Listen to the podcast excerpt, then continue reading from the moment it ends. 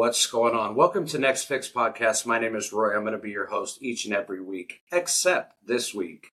I have a special guest with me today that is actually going to be the host and interview me. And today's episode is going to be my childhood, my addiction, and my recovery. Each week, we will have a special guest um, that either has lived or living experience or professional experience with that week's topic. Obviously, I am the person this week with the lived experience. And my special guest today is going to be Sunny, the icon of our community.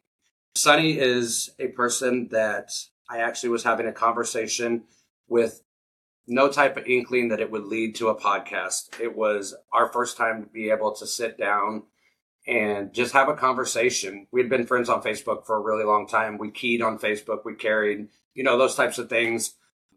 And then I started to share my story, and Sunny stops me mid story and goes, Roy, you need a podcast.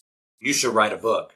So I picked the podcast. The book wasn't quite, we're, we're not quite there yet. but yeah, so um, I welcome Sunny. Sunny, I can't thank you enough for everything. I'm so happy that you're here and you agreed to do this.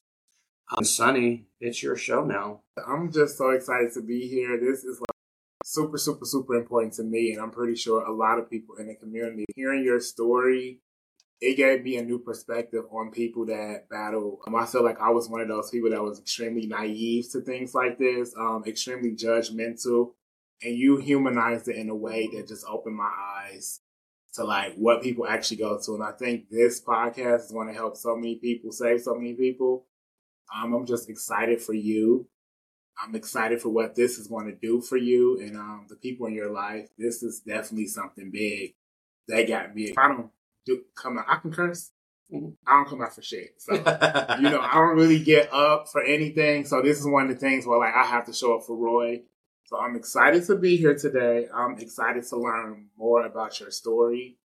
Are you ready to get into it? Yeah, I do want to do a quick uh, trigger warning for uh, anyone that may be listening and or watching, as each episode will be audio and visual recorded and be uploaded to all podcast uh, streaming platforms as well as our YouTube channel, which we'll get into at the very end. Trigger warning: um, We will be talking about um, SA type stuff, um, domestic violence type stuff, and then anything related to my usage during my active addiction phase. So I just wanted to put that out there as a trigger warning for anyone that may be listening and just to be conscious and aware before you get too far into the episode. So, yes, Sunny, I'm ready to go. So, I know we're going to be talking about a lot today, but it all starts with our childhood. Uh, what would you say about your childhood that kind of like set the foundation, you think, with you growing up and um, choosing to go down the path of addiction? Was there anything in your childhood that like stood out? How would you describe your childhood? So, you know, I grew up in a small town in central Illinois. I have three siblings. I'm the second oldest. As far as like a setup, so I am a firm believer that addiction can be hereditary. Mm-hmm. And on my mother's side of the family, my grandmother and her brother both were alcoholics. So when my grandma passed away, God rest her soul, she actually had 26 or 28 years in sobriety. When my uncle Dan passed away, he also had, and I'm not 100% for sure how many years he had, but he had multiple years of sobriety as well. And then my father was an alcoholic and not one that went to meetings and not one that would ever acknowledge and I think still to this day, probably wouldn't tell you that he was an alcoholic, but I know he was an alcoholic. So I think that kind of set it up. And starting out, life was, you know, both my parents worked. We never wanted for anything. Granted, I was born in 84, so life, the economy was completely different from what it is today. So we didn't really want for anything. My brothers and uh, played sports.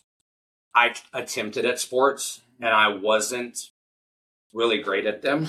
And so that was when the curve took, that's when life kind of took a turn for me. Um, but I say when the trauma started, uh, my dad was very abusive to my mother, um, beat my mother. I won't. I, I, it bothers me to say on a regular basis, but that's reality. That's that really is reality. And there's two vivid memories that play anytime I talk about this in my head as if it happened yesterday. One was we were really younger. I it was me, my older brother, and my younger brother.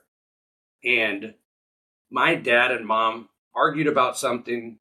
I know we ended up getting all loaded up into my dad's truck and we drove to this person's house, right?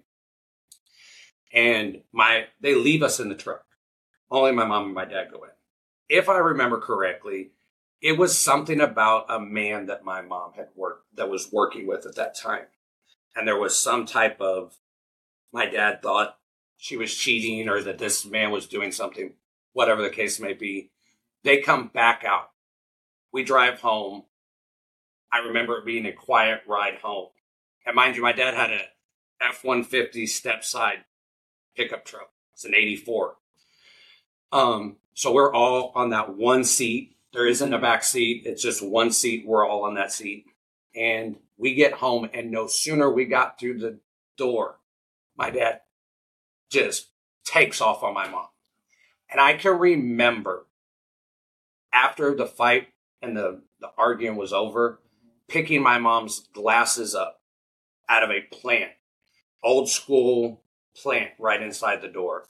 And the second memory that is ingrained in me is my dad had a problem, like obviously with drinking, yeah. which means that you're in bars. My mom was not, at this time, I, I think my mom was so turned off by drinking, she would have a cocktail or, you know, like if we were at a barbecue or a cookout mm-hmm. or something like that.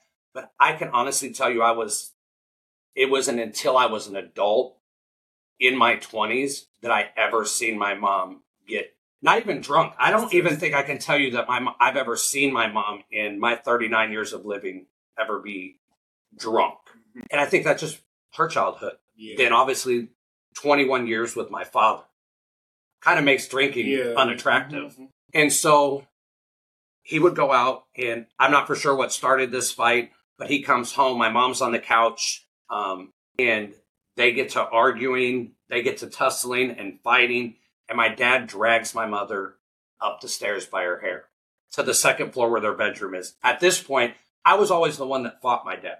I would get between them. I was a protector, and that's why I am the way I am today. That is something, and I have to think about that because sometimes it's unhealthy for me. And I have to remember why I do those things.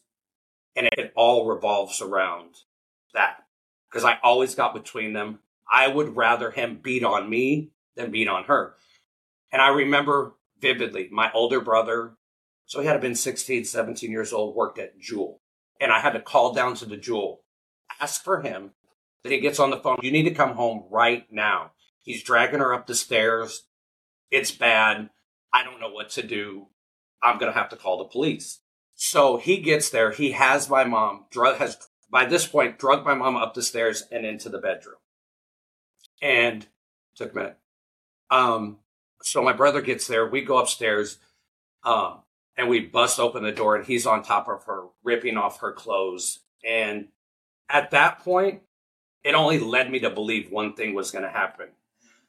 I wasn't old enough to know what that thing was at that time. Now, looking back, I know what it was giving.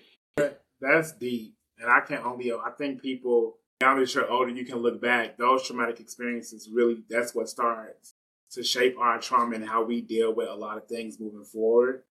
Um, that is crazy because I've also been through things like that, witnessing my mom being abusive relationships with people and, um, the fear and everything it creates in you. After that happened, how did you move forward? How did you navigate? How did your relationship change between your mom and you and your relationship with your dad? So, you know, I'll be honest, what, so in that instance, 911 was actually called. Mm-hmm. And, you know, my mom feared because my dad had fed into her for so many years that if she ever tried to leave, he would kill her and us. So I think what a lot of people experience in those situations, because it's, it's textbook domestic violence. So when people say, "Oh, well, why didn't you leave?" or you know, it's because that fear has been beat into you. So if you ever were to ask me, or if you do ask me, my mother has done no wrong by me. And I stand on that. You can say the outside looking in, whatever you want.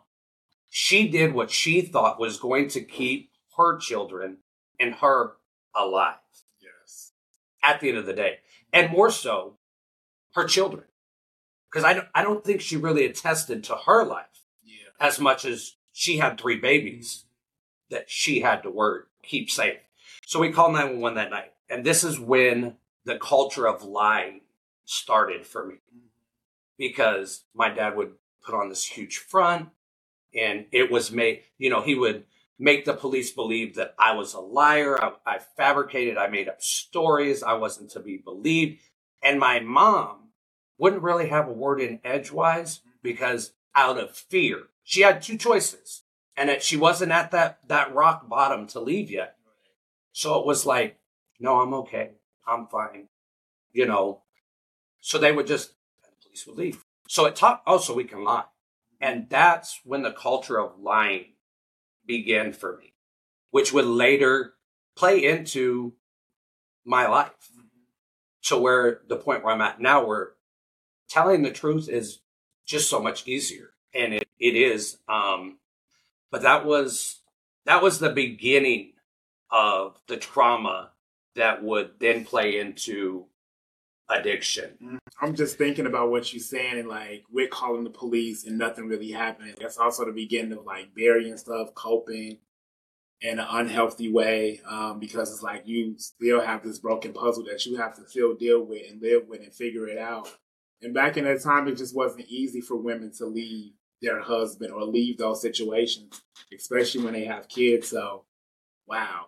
And when my mom finally did leave, um, a few years, I don't know if it was a few years, but when my mom did leave, at this point, she wasn't at the peak of her career where she is now. She's always worked in logistics and warehouses, and she was a woman, you know, Yeah. and who she was then was just another another employee. Who she is now, she walks into meetings, into rooms full of men, and they see her and they shut up because she she's not going, you know. But we didn't. She didn't have much. She left with nothing. She was actually driving my brother's, my older brother's first car, which was a '78 Supernova, and that's what she drove because she was leaving with nothing, and she took four kids and herself into a two bedroom, literally like a cottage. And the older kids shared a room, and my sister slept with my mom because she was still young enough to to do that. Yeah. Around what age did this happen? This event, this began the, the big first traumatic experience you witnessed where you saying lying became kind of a part of like, you knew like, okay, I can lie and get away with stuff, or people lie to get away with stuff. What age were you? So I'd have to have been so if my brother was 16 or 17, we're 4 years apart. So I was 12 or 13, you know. Um and you know as a kid I would I would lie about things bef- you know before that, you know. Um but where I began to, you know, like where it became a cultural thing was during these moments. And I honestly can only remember two times that I ever called the police. Otherwise it was like kind of like what happens in this house stays in this house. My mom would wear makeup, um, wouldn't leave the house, call off work, because these altercations would happen sometimes in the morning, and he'd be sober, or they'd happen at night when he'd come home from the bar. It just was. It, it varied. They happened at all times, but that's when the culture of lying, I think, for me began, and that's not putting off my my behavior, but it's insight to what creates that in Mhm. children in traumatic Do you Situations. think what was going on in the household did it have effect on your development? Was it taken away from the needs that you probably needed from your parents? Did you find yourself being so more doing adult things and having a lot of agency to do whatever you wanted to do?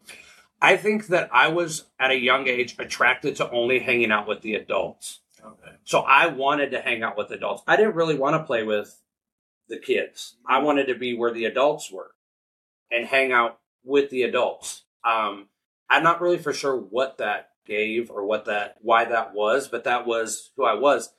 and you have to remember simultaneously to the domestic abuse, to the craziness of our household, I was molested as a child.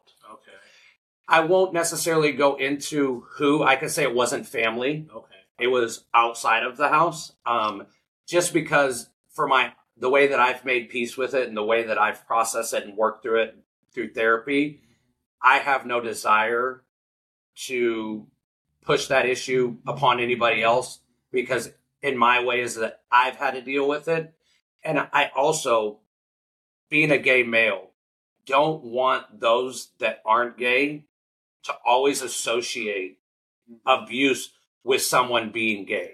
I don't, that's for me, and this is a me thing.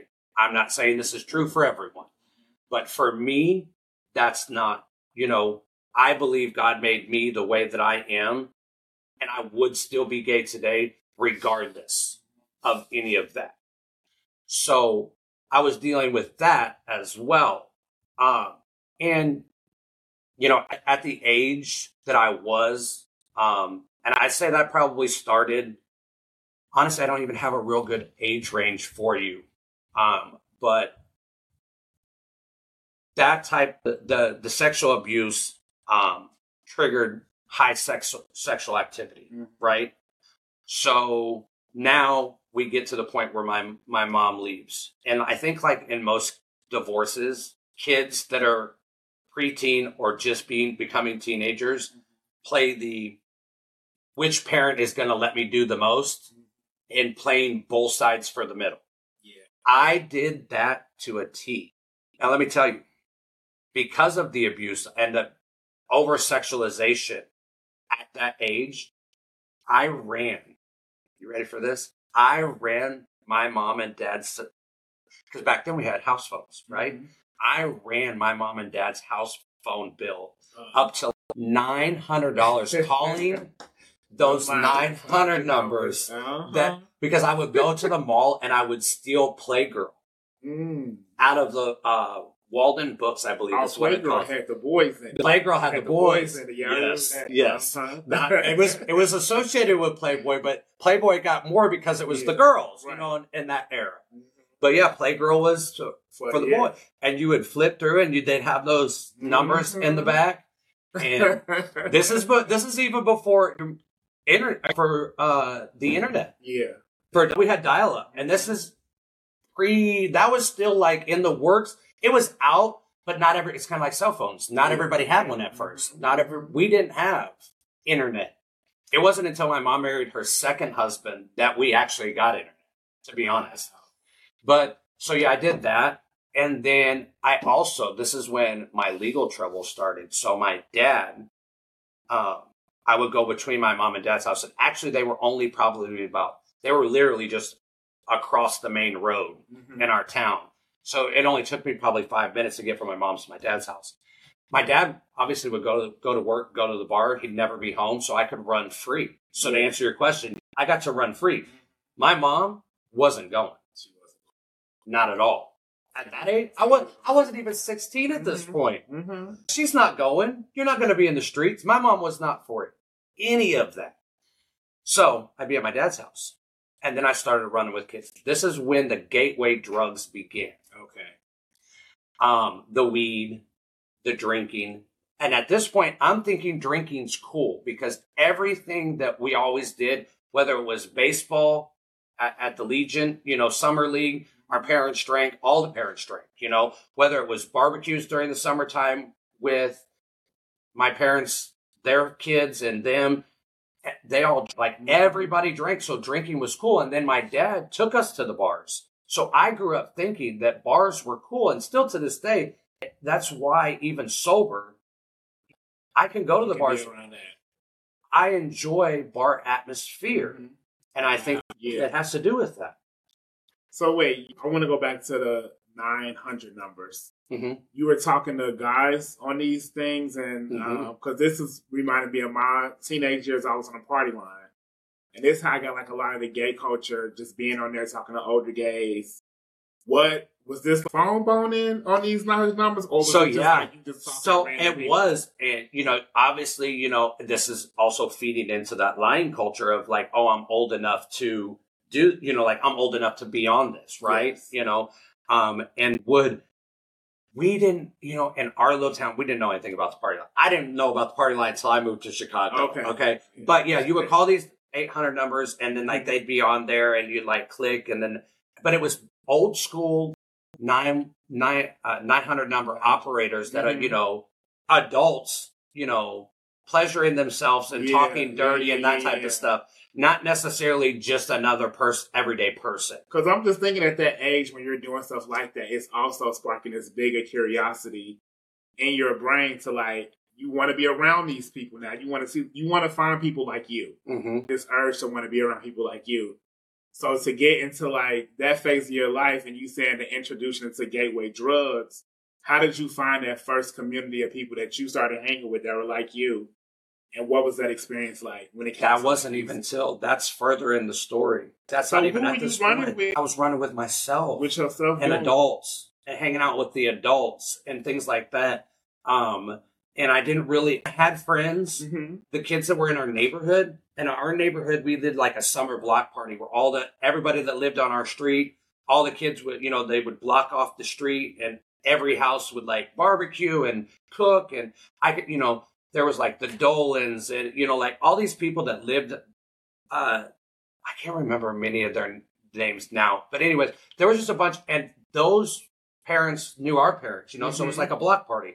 But outside of that, I wasn't into sports. But I would always be at the Legion during summer baseball leagues because my siblings played sports. And so I would run around with other kids as, you know, like that weren't playing, like the kids from siblings of the other players we do that, but I always want to be hanging out with my mom or the parents in the in the stands that were watching. You know, I wanted to be with the adults. It wasn't really until middle school that I really started to run in a, and then I started to meet. You know, as you get into school, high school era, then you start to meet kids, but no kids that were necessarily like me. Actually, I think there was only one gay kid at my middle school, um, and he was black he and Fair Oaks was the name of the projects in our in our town. Um, that's where he lived, you know.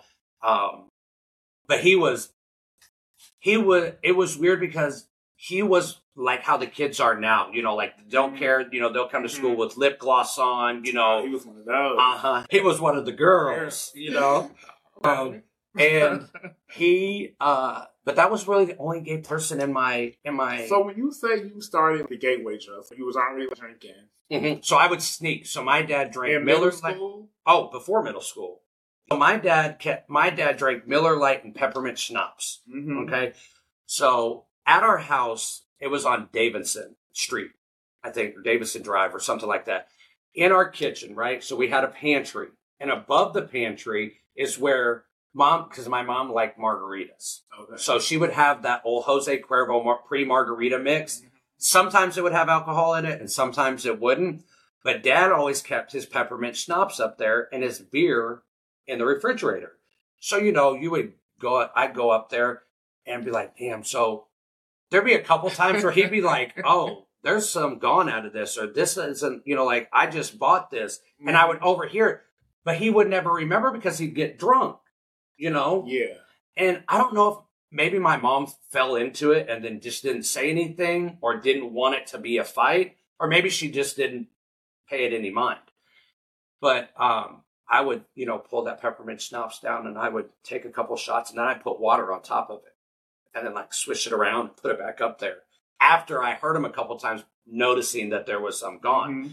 But there were other kids in our neighborhood that you know, we're out partying. So everybody just kind of, you know, like we'd all just be home. We knew our parents were at this bar or that bar or whatever. And so we would just drink amongst ourselves, but we never really got drunk.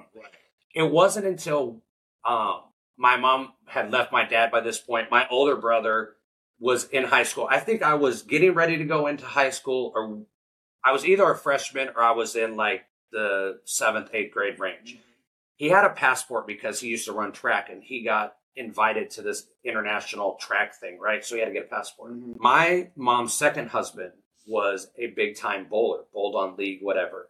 And Lincoln Lanes was the name of the bowling alley. So one night, I don't even know how I got there, to be honest. I really couldn't tell you how I, because it was on the other side of town Mm-hmm. from where we lived. Took my brother's passport and I went down to the bowling alley. We all look alike.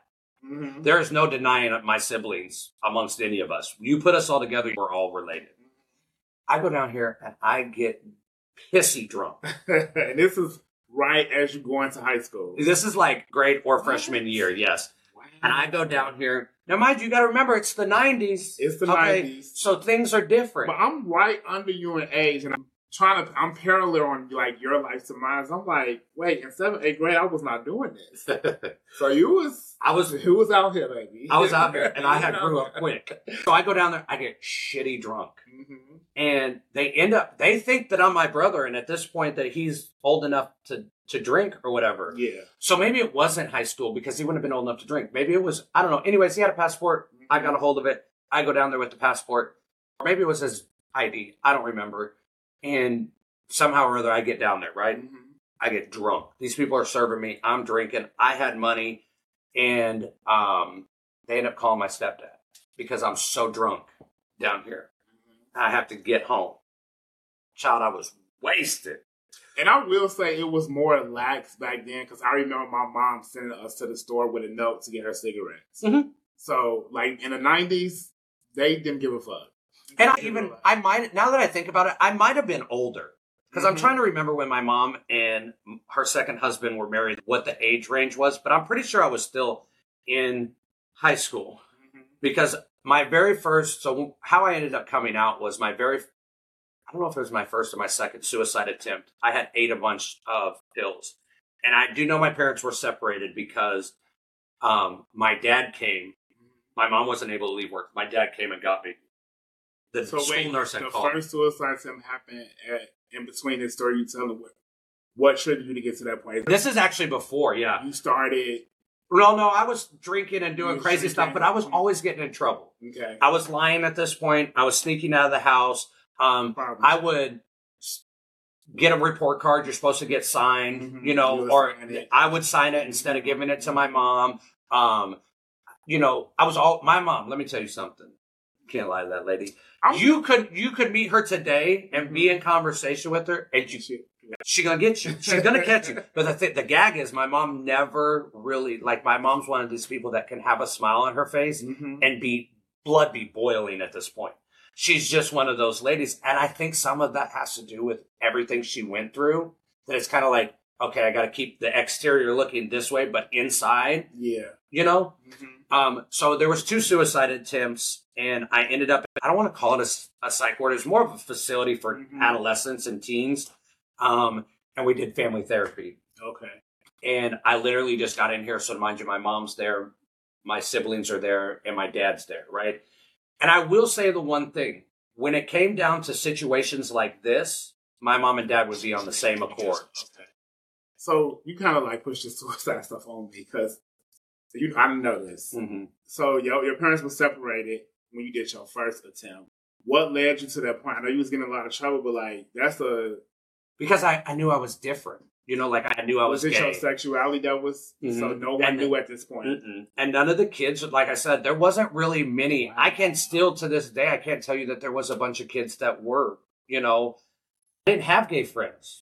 And it wasn't until I moved to Chicago that I actually learned true gay culture, having, you know, gay parents running around in circles and, you know, like cliques and those types of things. I, I really didn't until I moved here. And that's further on down into the story. That's Yeah. more into the addiction portion. So to fast forward and for time's sake, I um so yeah, I attempted suicide, ate a bunch of Tylenol PM. Oh my god. Mm-hmm. You A whole bottle. that, you go to the facility, you get out, you start, um, as you said earlier, using gateway drugs more. So let's get into that phase of your life where So drug use. go back to the cottage that we lived in. I had a bunch of smashed up Prozac, and they were like white, right? And What's Prozac? Prozac is an anti, um, I think it's like anti-anxiety Mhm. and and or depressant, both combination, whatever. Um, and I had one of the kids that I met at school was like, "Oh yeah," and they like it's kind of like Xanax Mhm. in a way. Um, and he's like, "Oh yeah, if you crush these up, you snort them." Of course, at this point now, I'm like, I want to get fucked up. I want to get high, you know. And so I would, Mhm. and so I had this baggie, and I was asleep on the bunk bed in the room that me and my brother shared. And either my brother, it was tucked in my waistband, right? The baggie was because Mhm. obviously I didn't have anywhere to hide it. So I was like, oh, I'll keep it on my person. To know what I know now, it says addict in the making right there. Mhm. And so my mom finds it. She's like, she thinks it's cocaine. It's not, whatever. So she takes me to the doctor's office in our town and has like a 16 panel done, you know, and then now I had to go into, you know, treatment and like I'm having to go back and forth 30 minutes from where I live to meet with a therapist and go mm-hmm. to therapy. And, you know, they're realizing at this point that I'm ADHD. So they prescribe me Adderall. And this is when my love for speed and uppers starts. when they just like, oh my god. Mm-hmm. So that happens. Your mom takes you to go get help. This is amazing. But they give you another drug, Mm-hmm. Adderall, and that triggers a different. I was the first one in my family out of all of my siblings to get prescribed Adderall because you know at this point they're trying to figure out why am I acting out? Why am I doing it? And I, I was bad. When I tell you I was bad, I was sneaking out. I was running with the kid. I was running with the kids that were doing the bad shit because that's what I wanted to do because I, I fit in and they they accepted me. And at this point, I'm not. I'm out to my family, but I'm not like out to community people. Of course, you know we always think that nobody knows that we're gay, and the whole time They be knowing. they so um, yeah, so we get to that stage. Now I'm drinking a lot. Now I'm smoking weed. Now I'm, you know, doing all these things. But now I have this Adderall. So I start kind of excelling in school, but not really because I just wasn't school wasn't for me. right. But I high had school at this point. I had wrote a bunch of my dad's checks, right, and cashed them, and he banked at a credit union, right, and they knew that I was his kid, so they would. Why would they question me about a check that I have? Right. and I I kind of wrote like my dad, you know, and um, yeah. So I actually end up getting in trouble. At this point, this is when my legal stuff really starts to happen. And I'm luckily I'm a juvenile at this point, right? Mhm. So all of this is going to family court. At this point, my mom and dad are both at their wits end With you. with me. My mom has never paid for an attorney for me. My mom has never bonded me out of jail. So this is when the cycle of detention centers and group homes starts. And so that's when that cycle starts, right? And um I get in trouble, I get sent away. And when I get sent away, I um so now I'm in, in these, you know, juvie joints Mhm. so to say. And now I'm really around yeah. the kids that are gonna, you know. So then you're hearing about it, and there's are I'm already locked up with kids that are doing heroin at this point, you know, kids that are selling cocaine because their family and their brothers do that, Mhm. right? And so yeah, we get there, and um, and that's the cycle of that, right? And I am going to group homes and all this because at this point my mom's moved out of state. So now it's like I can't really go live with my mom. We tried that one time, it didn't work because I still was I was still rebelling. I was still doing shit that I wanted to do. I was gonna follow her rules. And her husband at that time, he wasn't going either. So then we get to where um so that's probably from 14 to 18. Some kind of way you downstate Illinois, you end up in Chicago. hmm I come to Chicago. Um, after my 21st birthday, I get in trouble again um, for checks Mm-hmm. again, and um, they released me to a halfway house, 6734 South Morgan.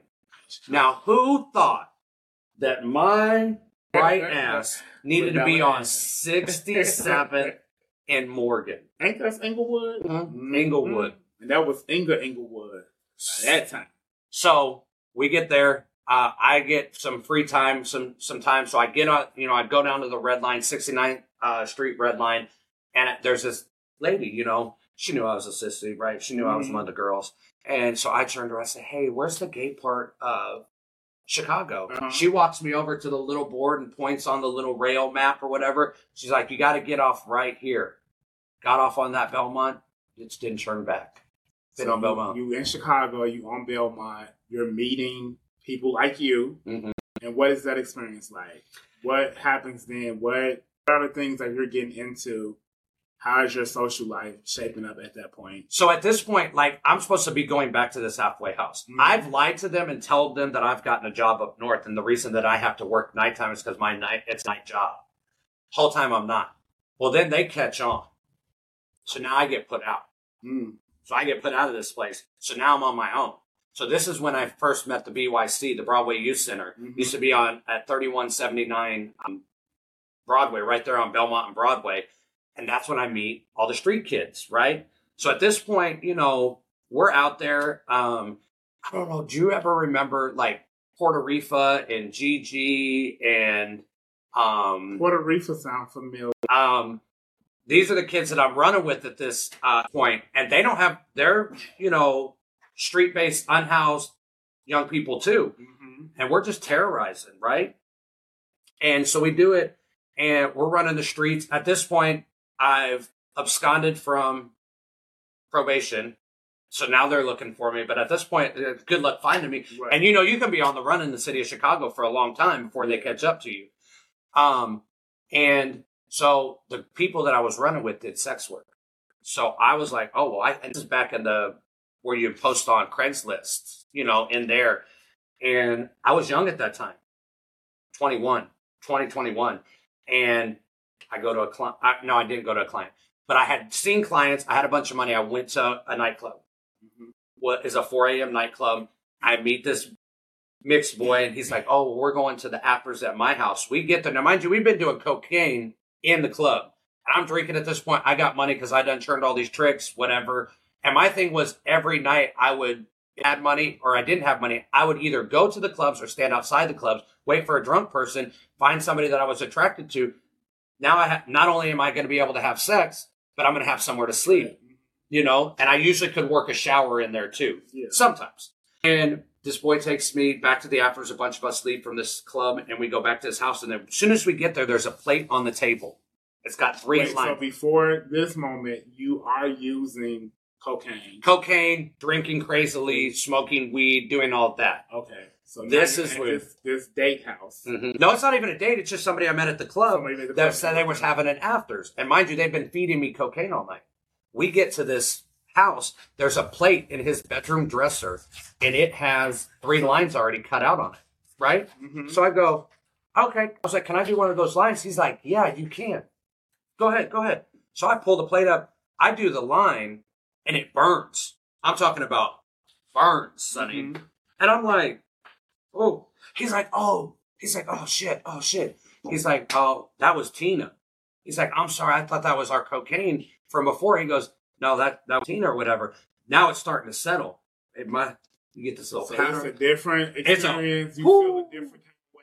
the heat comes over you, the heart starts to pattern and whatnot. Baby, Sunny, let me tell you, it was love at first sight, love at first taste, rather. Mhm. And we, I'm on a downward spiral. And so now I'm with this person all the time. We start smoking it. It starts now. I'm really trying to turn dates. You know what I'm saying? Now I'm looking for dates that do meth, that do Tina Mhm. because now I can kill two birds with one stone, right? I can get high, come over, do whatever I need, and you're still going to pay me. But sometimes, and more than not, you're only paying me in drugs. So by this point, I end up getting caught. I went to the airport, um, and because you could take the blue line out there late at night, and you know they used to let you sleep Mhm. in the airport. You know, I was with a couple of the street kids, so obviously this airport police see us and they know we're not. T- you know, they could take one look at us and know we're not ticketed passengers waiting Right. for our flight. Mhm. Come up and ask everybody for their ID. Maybe they had us surrounded. So mind you, I'm on the run from you know the stuff Right. before. So I end up getting locked up and I end up having to go down, but that kills everything at this point. So like, I mean, that kills like all my, any charges, anything like I come out completely free. Free. mhm. Um, and yeah, that's where we're at. And um, So um, this a lot, but you know, just and you putting a lot on me, and I kind of want to go back to your childhood because I'm trying to just understand the Roy as the human, as the kid, and I feel like you talking about like you witnessing domestic violence on your parents, and then them separated, and you navigated back and forth to their house. It, it reminds me of my childhood, me doing the same. But I feel like you became a lone wolf at that point. mhm. I feel like you started moving and you had all these things happening to you with your sexuality, being curious about a lot of things, and just exploring the world. Because I remember me discovering the party line. That was my escapism. I heard people that sound like me, and I would just be on there all night. And I'm just trying to see, like, everything you dropped on me, that person that you became and you're like Mhm. 21, 22, it started as a child. It was something that was happening to you. It was something you had this certain level of independence and exploring and just wanting to be around grown people or just be in things you had no business being in. It kind of gave you that extra push to be able to just do a random line of something and just trust that it's something that you will want to do. So you know, I you know, as I said, I was I was doing the most as a kid. But you mm-hmm. got to think in my mind, I was always running with adults. So like some of the people and the adults that I were around were people that did, and not by my not. And this is the thing. This is the the people where I learned some of these things weren't even people that my my parents hung out with. These are just people that I had from the neighborhood Yeah. um, and there were, you know, people that um, did drugs and drink. And like, I only wanted to be around the adults that were drinking and partying and that were at the bars and things like that. And at the American Legion, where my dad hung out a lot, we were allowed to go in because our my dad was in there. We were Mhm. under 21. So we could go in and that's how I learned to play pool. I learned all these things about being in a bar. And So do you think just that culture and just being around, seeing people drink a lot, it had an impression on you? it did. It, you it- said at some point your mom they wanted to get you help. Mhm. Do you feel like at that moment, looking back now, you feel like they did enough to try to help you? Do you think was it anything they could have done differently to prevent your trajectory into like where things started to go for you? To be honest, no. Because you want to know why? I was going to do what the fuck I wanted to You do, wanted to do it. and this is that's how they that's how they became fed up. Where do you think that energy came from? What made what? How did you become that person to be like, I'm gonna do what the fuck I want to do? Because you got to remember, here I am. I have all these feelings that I never really processed. I always told the therapist and the, and the psychiatrist what they wanted to hear. Just to You get know, out the situation, just, just- to do what you need to do. Yep. Keep feeding me So that. you were being performative. You were shielding. and I'm a liar at this point. Yeah. You know, I'm grandiose. I hate that word because it was used at such a young age. And this therapist, you know, was like, "You're so grandiose," and you, I could fabricate and I could make up these stories and I could do all this, you know, whatever, you know, mm-hmm. to get me what I wanted. And the thing is, is that at that point it was screw school, screw what I was doing. I just want to do what I what I want to do, and I don't want to do any of that. I want to be their age. Right. You know, here I am 10, 11, 12, 13, 14 years old, but I want to be doing what the 18, 19, 20, 21, 22 year olds and above are doing, and that's going to the bars, that's partying. That's, you know, I thought when I would see people that I knew older than me wake up hungover or Mhm. complete, I thought that was cool. Oh. So that kind of molded. And at that point, some of these people had been arrested and gone to jail. Mhm. And like, it was okay. So like when I got caught, you know, when I got caught doing stuff, I can remember it. Now, mind you, I smoked from the age of 13 up until last May, Oh. cigarettes. Mhm. And um, I got caught uh, stealing cigarettes at a Kmart. And I was sneaking off to older people's house and they were doing shrooms and pills and all this stuff. And like, I was just like a little brother to them and they, Mhm. they didn't care because they were doing it. So they're like, oh, well, here, yeah, do it. And they didn't have any type of responsibility for me. It wasn't, they didn't have any, res- any loyalty or responsibility. Right. And you weren't afraid of the consequences because it seemed like you did get caught a lot and you Mhm. gave your parents hell. Oh, my mom always knew when I was smoking. She could smell it. She used to smoke. And once you quit smoking, the smell of smoke is so potent. And people that don't smoke can really smell Mhm. it more than smokers do. and I would sneak out after she would go to bed. I would climb out. I can remember one time when she was married to uh, her second husband. Um, our back door, right, would go. You'd come in our back door, and you could do two things. You could either go up and into the kitchen, or you could go down and into the basement. So I would leave the door unlocked. Somehow he figured out that I had snuck out, right? And So I'd get back. I'd sneak out the window. I'd go unlock the door, but I wouldn't open the door. I would sneak out the window and then drop down and then just leave out the yard. And when I would come back, I would go through the back door because it's unlocked because there was no way to jump back into the to the window or whatever. And he had put a chair behind the door because he knew I had snuck out. Wow. Where were you So- going when you were sneaking out? Anywhere that I wanted, anywhere I wanted, running with people I had no business running with. You know what I'm mm-hmm. saying? People that were getting high, people that were going to be doing things. At that age, I wasn't really committing crime. You know what I'm saying? I was just out. I wanted to party. I wanted to be with the older kids that were uh, having house parties and drinking and mm-hmm. getting high and doing those things. And when I say getting high, I mean like smoking weed and and doing those things, not like the high that I would later be into Right. right? And so, you know, my parents were, I don't think there was anything else that, you know, and at this point, my dad is like really out of the picture by this point. I see him here and there. Mhm. We might see him at Christmas time for presents and he might get us once in a while, but mainly it was on my mom and my stepdad at this point. And that would be, I don't, my mom and her second husband at this point. And it would be, um, you know, and my step, my mom's second husband, he didn't play all that. You know, Yeah. he was younger than my mom.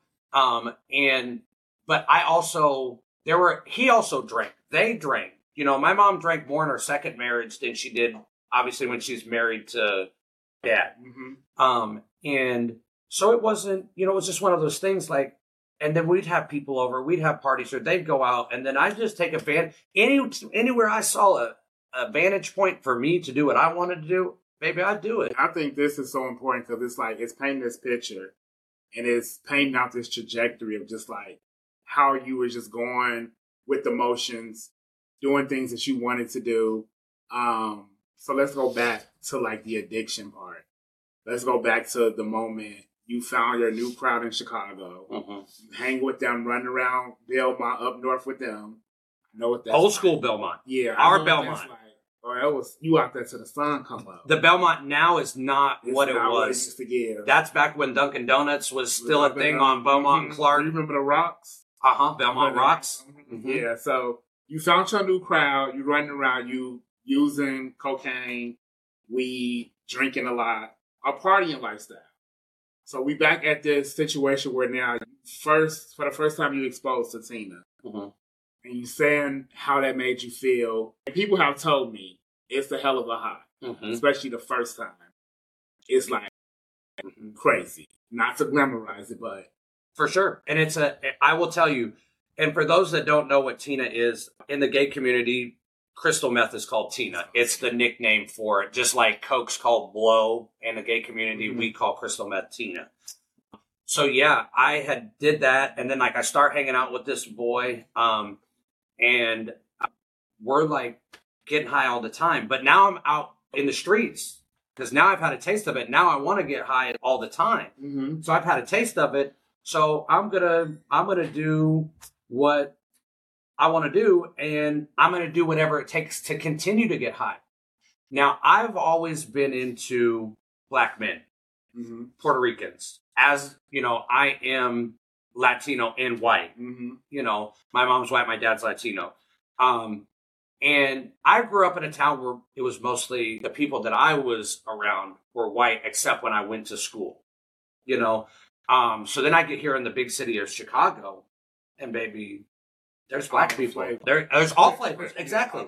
But the only people that were going to pay you, and at this point I'm 21, you know, the only people that are going to pay you for sex are the older white men.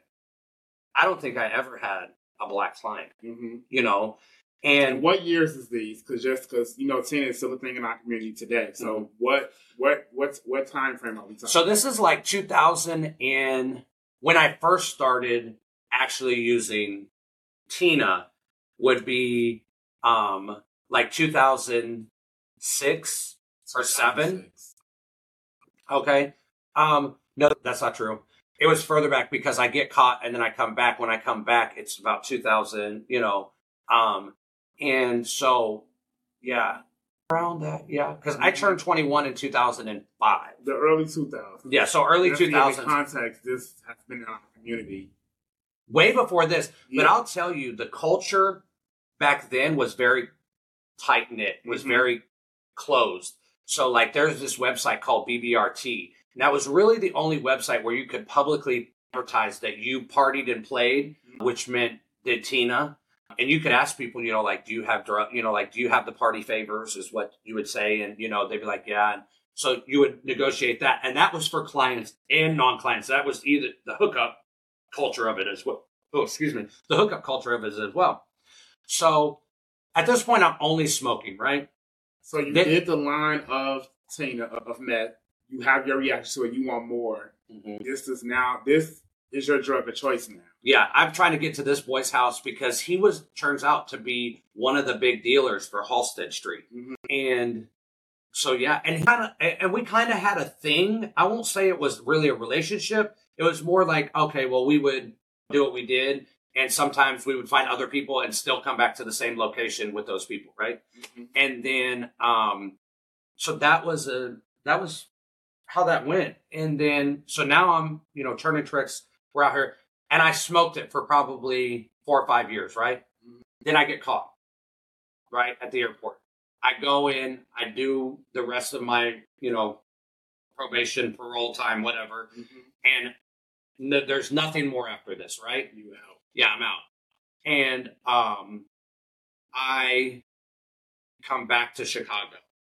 Nowhere to go. But at this point, they're not worried about where I'm going. They don't care if I have a place to go because my time's done, my my case is closed. I'm Good. You know, no halfway house. Nothing. no nothing. Mhm. So I already know Chicago at this point. So I know I can go to the BYC, I could get bus cards.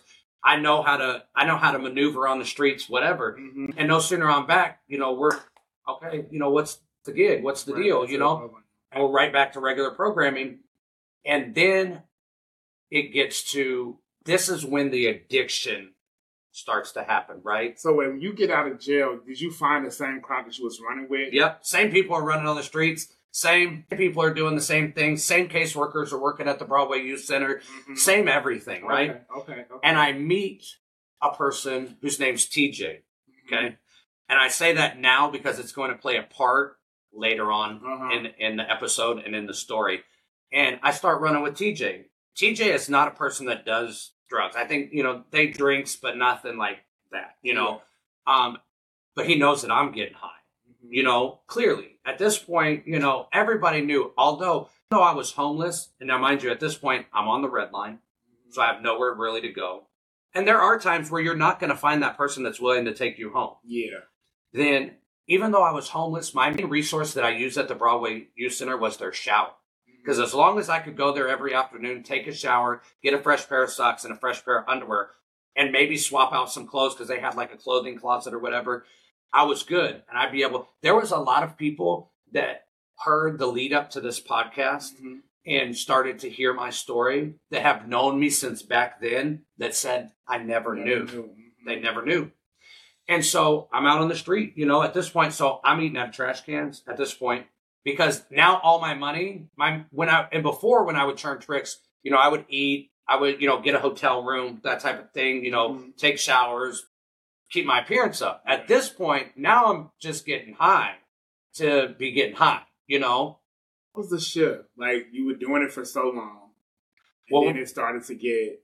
It started, I guess, to like more so take over, take priority over like you trying to keep yourself together or So that's a good point. I get back.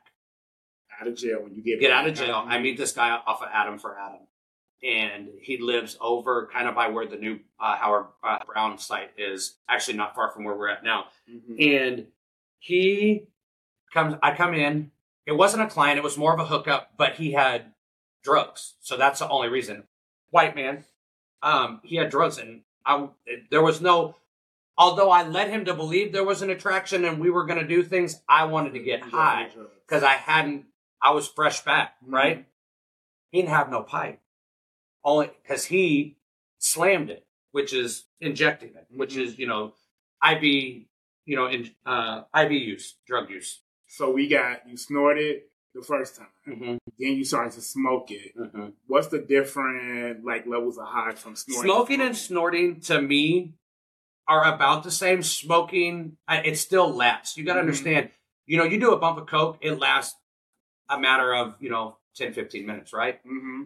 You do a bump of meth, Uh-huh. or you take a good pull off of a pipe, you're high for hours. For hours. Yeah, Snorting, smoking. it's about the same kind of high. You know So what I'm saying? yeah, you meet this guy Adam4Adam, and now he's introducing a new way Mm-hmm.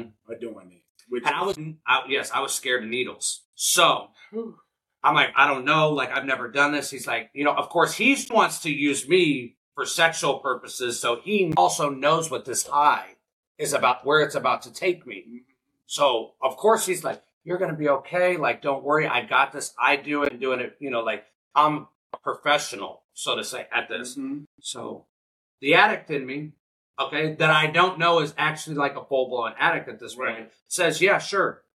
And I lay it out there on this, this table.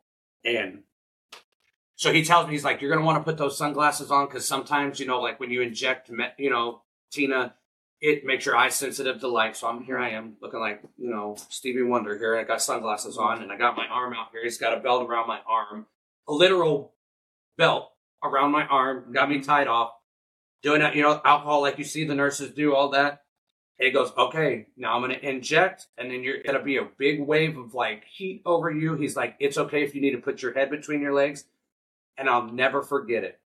He injected it, and it hits my system, and it's like a train whistle is rolling through my head. And it took me into an instant love that I would not know would ruin my life. Mhm. Once did you do that that one time, that first time, you'll never go back to smoking. So And- before that moment, you were managing your usage of Tina. It wasn't like Yeah, you was chasing it, but you was able to maintain your life. for sure. You were like still you cared about your appearance. Mhm. You knew you had to go take a shower.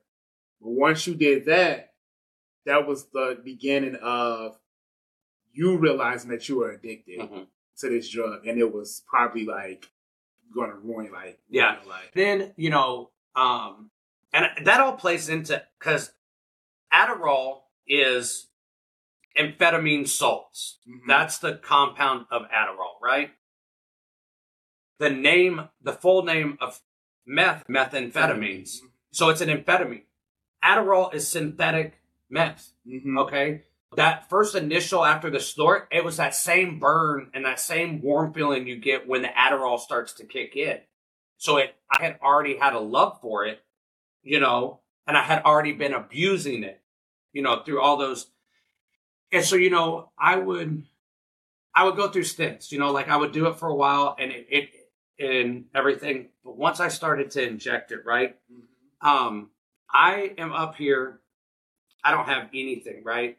I don't have any housing program, like all this thing, you know, like I'm, you know, at that time it was really you either had to be HIV positive or trans Mhm. to get into the housing programs that they had then, or a DC award of DCFS because they would get you an apartment. I was none of those things, so I meet this um boy on XTube because I liked some of his videos. I jumped in his inbox. Mhm. We get in a relationship via the internet, but at this point, I'm Wait, so the young people, that's probably gonna listen to this. Xtube was like the Twitter, oh, my Vista. yeah, And and my Vista is now, No, that's what Xtube, yeah, that's what Xtube was back in the day. It's gone it's gone. now. Yeah, X2, and then I go, I meet the boy. I move to Thomasville, Georgia, hmm right? This boy lives with his sister in the projects there. We decided we were going to start dating, blah, blah, blah, blah. Like, so I get down there, there really is no meth. But I'm like, okay, I can work this. So I start, I get a job. I find a doctor that's willing to mm. prescribe me Adderall. But here's the deal. Now that Adderall no longer has the effect that it did before I ever knew about meth. Yeah. Now I'm eating Adderall. So I was prescribed one 30 milligram pill a day. I was eating like four of those a day. So now I'm running through my script. So then I find a backwoods doctor who's willing to write me a script for 90 30 milligram Adderalls in a month, Mm-hmm. you know? So that means that now I can take three a day. Yeah, you're trying to like get that high. You want that effect. I'm trying to chase the meth high. So you use Adderall to do that. Wow. So I do that, and um, now I'm doing everything. Me and the boy end up getting into it because I stole a mutual friend's credit card because I was trying to get high. Mhm. I found the one person in Thomasville that had to connect to meth. And I'm right back to the races. So I'm eating Adderall and I'm doing meth at the same time. the boy that you were dating was he used? Did he do Mm-mm. drugs? He didn't do nothing. Nope. But So he doesn't know that- I have a problem at this point. I've pitched him a whole story that I you know was in Chicago and I, you know, was so honestly you got with him and you kind of wanted to clean yourself up for him. Yeah, I wanted to date him. Yeah, you know what I'm saying? And he had one of those things that we both like. You know, he had him. Oh, yeah. Those. Yeah. okay. Yeah. And so and So so I'm start using, you take the credit card, you find a connect out there that has meth, and so the is back on you back. I'm back on I'm back on bullshit. You and him break I up. catch a case down there. you catch a case down there. I catch a case down there. And so then they release or I get out, right? Mhm. and I come back up here, and um, I shoot back up here after I get out of jail because I know this. I don't really know anything there, and they're like, "Okay, I get back up here." Well, then I get on the phone with my mom, right? Mom, I'm sorry again. She has somebody that she works with that lives in Chicago that's also gay that's willing to let me stay with them while we figure out. I don't even know what we were figuring out. I can't even remember. Mhm. Why go in this man's house and steal his credit card? This is a person that my mom works with. Oh wow. This is my mom's coworker and very good friend. and you still a person credit card. He catches on because I leave, and then he must have went for his wallet, realized the credit card's gone. So now my mom's got to pay this man back all this money, right? What's that do to their relationship, right? Yeah. So now my mom's really done with me. So now I'm back on the streets here in Chicago, nowhere to live, nothing like that. I meet this man on, I don't even know where we met at. Maybe Craigslist or something. Mhm. And I, he was like looking for a roommate. He lives in Stone Mountain, Georgia, which you know is right outside Atlanta. Yeah. White man. Girl, you know I ain't got nothing to do with no white man. okay. So I go down to Stone Mountain. He now I go there and he knows I'm coming there and I'm gonna live with him. He calls it as like a houseboy, whatever, Mhm, right? mhm. So I get down there. This man is I mean, there isn't even no faking the funk with this. And mind you, he don't get hot. He only drinks. Yeah. So then I'm like, fuck it. So I had a friend from when I was in Thomasville, Georgia. She had moved up to Atlanta. So I call her. I tell her I'm in this fucked up situation. I lie, of course. Mhm. Like, oh, well, this is da da da da. da. I got to get out of here. She's like, oh, come live with me. So I go live with her. I get a job at Chili's in Alpharetta, Georgia, which is right outside of Atlanta. It's a suburb of Atlanta. And I start getting high again. Just people that I work with do Adderall. I start drinking again. Mhm. The drinking and the Adderall lead back to Meth. meth. So you had periods of stopping, Mhm. trying to get clean. It always started with the drink. Oh, I'd only drink, you know, and I even tried the I'll only wine, I won't drink, you know, because my drink was Jim Beam. I love Jim Beam. And there's a Hank Williams Jr. song that says, you know, Jim Beam uh, and women tried to both kill me back in 1979. Jim Beam tried to kill me multiple times. Mhm. And they um, they tried to um, kill me. And so I would always start drinking every time I would stop, you know, and it would always give my family hope, right? And it always gave my mom and my sister hope. By this point, my brothers really don't want anything to do with me, you know, Mhm. and we were never really, really close. By this point, everybody has grown up. My siblings have grown up with me being gone, Yeah. out, in and out of institutions, group homes, programs, all this stuff Mhm. you know so now that's compounding my already childhood traumas of being a, a Mhm. lone wolf being angry the resentment so when i would go to family functions in my sober stints or christmases or thanksgivings you know they were always nice they were always cordial but i knew you know Yeah. and there was resentment and now mind you at this point there's never been a tough conversation about any of the damage that i've caused Uh-huh. because by this point I'm an adult, right? None of the damage that I caused to them or the embarrassment in our small town of the shit that I did Mhm. that they had to deal with once they take me away, right? Yeah. So rightfully so, they resent me. They're not. They don't. You know, they're not feeling me. Yeah. Yeah.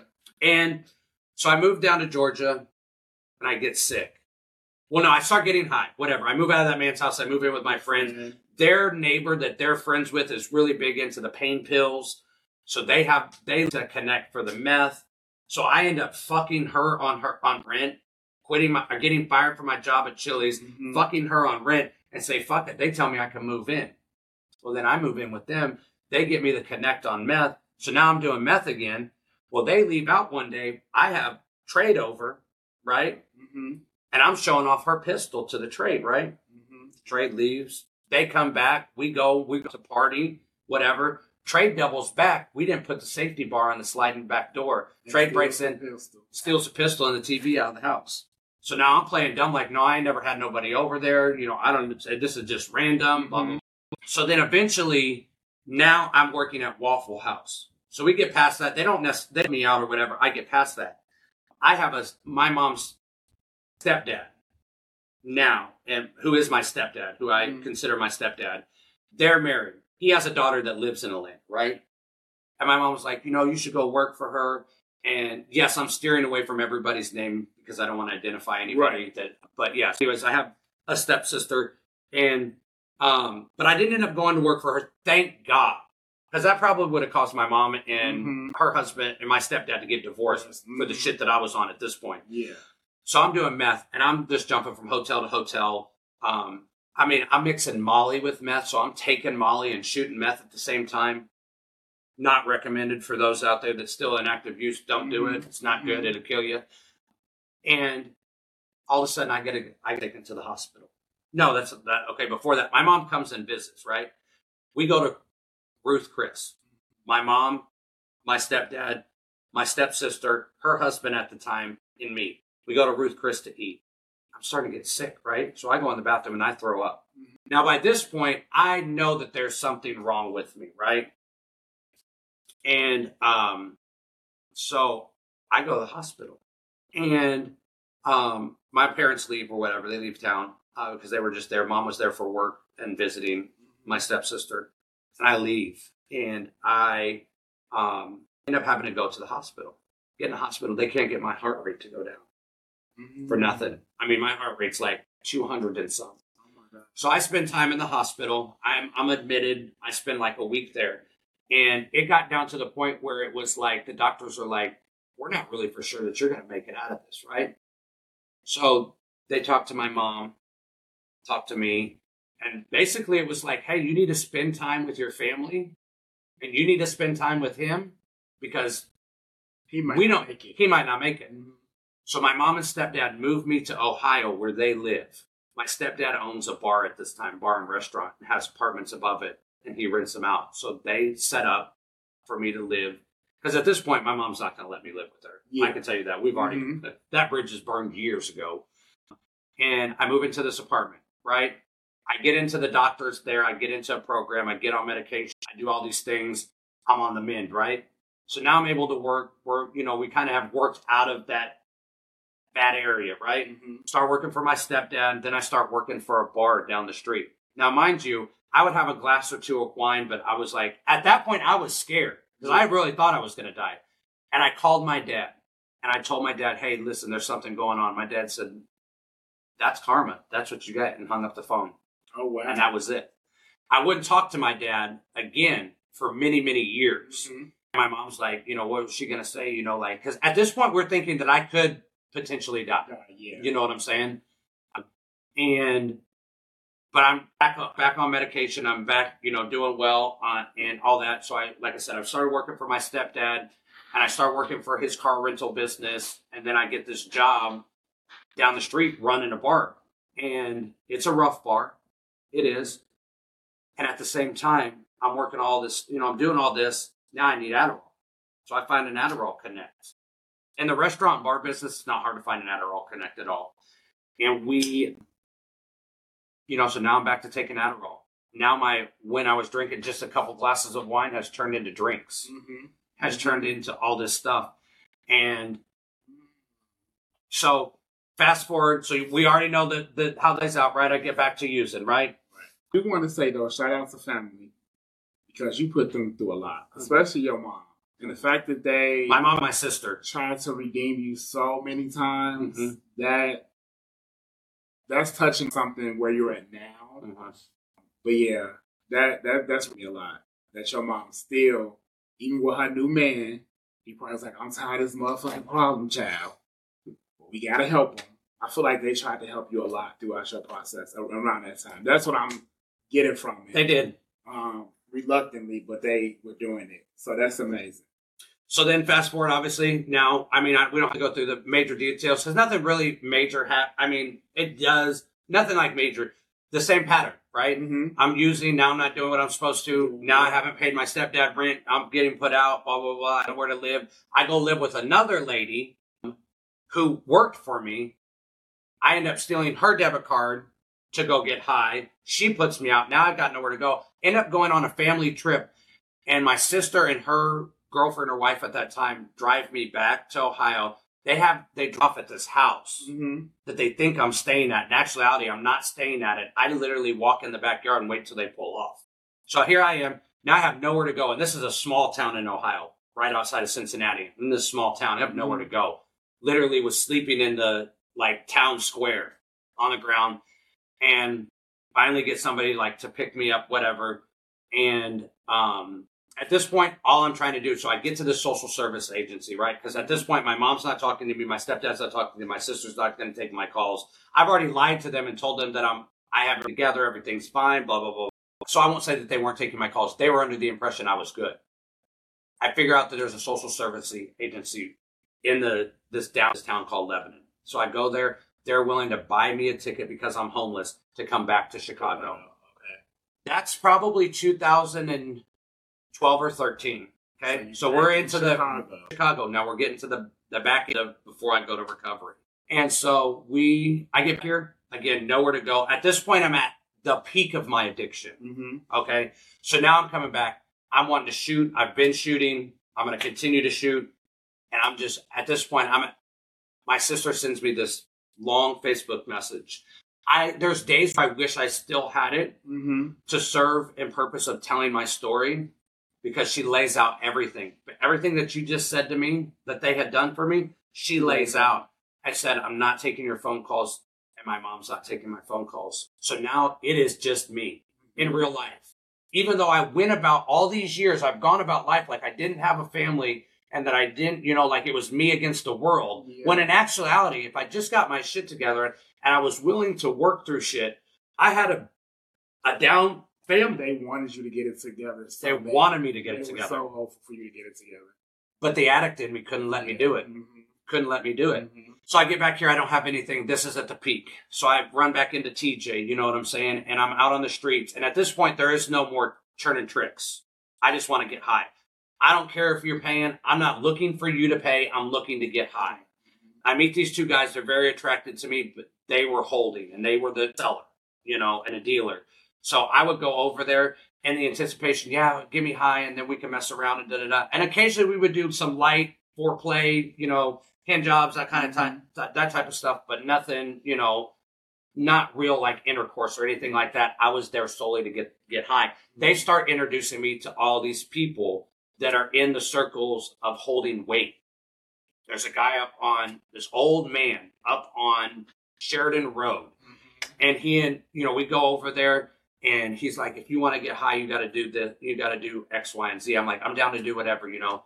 His thing is, this man had been in his 60s, right? And he had a Rubbermaid tub, no exaggeration, right hand of God, had a Rubbermaid tub, this freaking deep, this freaking wide, full of crystal meth. So of course I'm going to do whatever you want me to do. That's an unlimited White? supply. White man. white man, of course.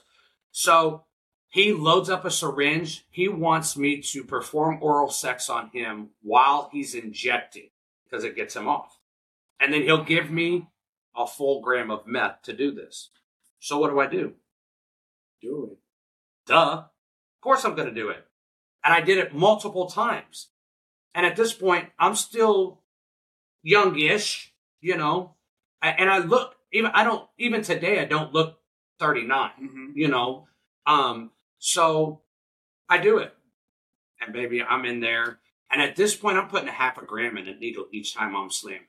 So you and that's a lot. white guy. He wants you for sexual reasons, but he get off on seeing the people he has sex with use mm-hmm. meth, mm-hmm. and he just has an unlimited supply of it. Mm-hmm. Wow. And I put myself and my health in compromising positions at this point, you know, and I am on the streets. I don't have anything. You know, I'm back to riding the red line to sleep on, sleeping at friends' house here and there, but I also need to be in a certain area so I'm able to get high. And a lot of people that I ran with either stayed, squatted, or lived on the south side. I needed to be up here. I didn't have a job, didn't have money, you know what I'm saying? So I needed to be up here, which meant that I had to ride the red line and jump the rails, you know, jump the mm-hmm. turnstiles and be on the train all night, eating out of trash cans, eating when I could, you know, here and there, stealing, doing all this. Thank God I never got caught any of that. physical appearance changing at this point? At this point, you know, I'm, you know, and I thought that I was keeping it up because I'm still using the Broadway Youth Center. Yeah. And at this point, they've moved. It's new staff. I can lie about my age. The center on Halsted had been developed, so we got that, you know and that, you know, all those things. So then, but now I'm slamming, and I'm slamming like a half a gram of meth.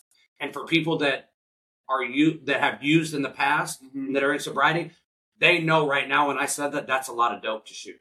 Yeah, that's a lot of dope to shoot. And I would shoot it, and I'd get high, and I'd be high for days. So I meet this. Do you remember Man's Country? Yes. Okay. Oh, yeah. Do you remember how rancy and like scummy man country was. Yes. Because folks that went there, that's where you went to get high, right? So I meet this young boy online. He's got two grams of dope. He tells me he's got two grams of dope. Mm-hmm. I meet him up there. Back then, going during the day, it cost you like five dollars to get in, right? So I went up there, and he what he went to smoke, but we were inside, and I'm like, oh, we just got to shoot. I turned this boy out on slamming, on shooting and I shoot. He's like, oh, and he gets it. You know, now he's ready. He's no longer interested in me. He, you know, meth takes a, it's sexualized, right? And it, it, it mm-hmm. makes you very sexual and it makes the limits that you may have had before when it came to sexual things that you would do go away. Now you'll do anything. And so he runs off and scurries through the, the bathhouse, whatever, leaves his wallet. I watch him where he puts the dough. What did I do? Take it. Duh. of course I took the dope. So I take the dope. I leave there. The shot that I had just taken is starting to settle in, and I took too much. Mm-hmm. So now it's got me stuck. So I'm stuck. I luckily get off the train down here. That was up on Argyle. I get down here, and I'm over there on Broadway by the CVS. Um, I think it's like Broadway and Barry or something. And I'm stuck. And I see a cop car. Mind you, the cop car was just driving down the street. They weren't looking for me, but I'm paranoid because I'm that high because I shot too much dope in man's country. I eat a gram and a half of meth when you see the police mm-hmm. because I think they're coming for me. I think they're going to. I think they're going to arrest me, and I'm going to get caught with this dope. So I eat the meth. Open up the bag, literally pour it in my mouth, and eat it. Wow. What happened? I woke up three days later at Illinois Masonic in the ER. Wow. Was that rock bottom? No. Of course not. Rock bottom. Mm-mm. What was rock bottom? Actually, I told that on a story. I told that at a at order. My sister hadn't messaged me yet. This mm-hmm. happened before my sister messaged me. Then my sister messaged me. So now I'm at an all time low. Mm-hmm. Right? And TJ's really the only person that really is dealing with me at this point, right? Never judged me a day in my life. Always been there for me. Yes. Okay. So TJ, uh, I'm getting high you know, I could tell stories on and on. I don't want to glorify it. We get the picture. At this point, I'm at a low. I get that message. I was at the public library because that's really all that I had. You know, I barely could keep a phone on and do those types of things. That's when Cricket at first came out. So I had a little Cricket phone. It would be on sometimes, it would be off sometimes, but I could always go to the public library, use Facebook, you know, email, that type of thing. And I got that message. And I'd been partying. And at that point, I wanted to die. So I was able to to churn trick and get um like a gram and a half, two grams of dope, right? And you talked about the Belmont rocks. right? They weren't Belmont Rocks anymore, but to us older people, there's that area is still Belmont Rocks. Yeah, yeah, yeah. And I go to Belmont Rocks and I load this syringe with every bit of the dope I had just bought. And I wanted two things to happen. I wanted one of two things to happen. I wanted to, I have to either kill me or heal me. Why I shoot all this dope and still live? So, So I shoot over two grams of dope and still live, Sunny. Because at this point, my mom's not taking my phone calls. None of my family wants to do you, it. when Really? you wanted to die, like, what's the mindset behind that? Because at this point, you're an addict. Oh, I know at this point I'm a, mhm. but you you're, you're at this moment where you just don't want to live anymore. So what's I didn't when I think about somebody being an addict, they just want to keep getting high. They enjoy being high. So what would what would you want to leave that life? Be like, I don't want to get high anymore. I want to die. Yeah. What? I wanted to. uh I have anything. Like I wanted to be. You were I wanted to have the family. I wanted to have the nice things. Mm. I wanted to be successful. I wanted to be rich. I wanted to have a good job. I wanted to have a boyfriend. I wanted to have a relationship. I wanted all those things, but I wasn't ever. I couldn't get out of the cycle. That's deep. And then I run into TJ, and TJ's working at the Salvation Army at this time. And he it's like, hey, you can come to my job, you know, they'll let you live there for free and they have a program, they might be able to get you some help, you know, like whatever. The addict mind in me is like, oh, this is gonna be a place to live. And then I'll stay for a few days or a couple weeks and then I'll dip out because I can sign myself in and sign myself out. What's the difference? You know, it's not gonna matter. And so I on this uh, October 1st, 2014, I get to the Salvation Army up on Clybourn Street, the Adult Rehabilitation Center, and I enter a program that would change my life.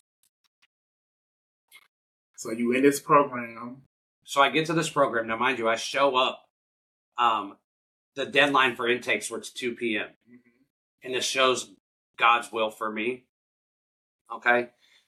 The intake person comes out and goes, We're not, it was like 2.15, 2.30. We're not supposed to do intakes after 2, 2 p.m. Mm-hmm. Let me go ask my boss. Major Julie Aaron is the uh, Salvation Army officer that's over the program portion of it, and her husband runs the operation part of it. Yeah.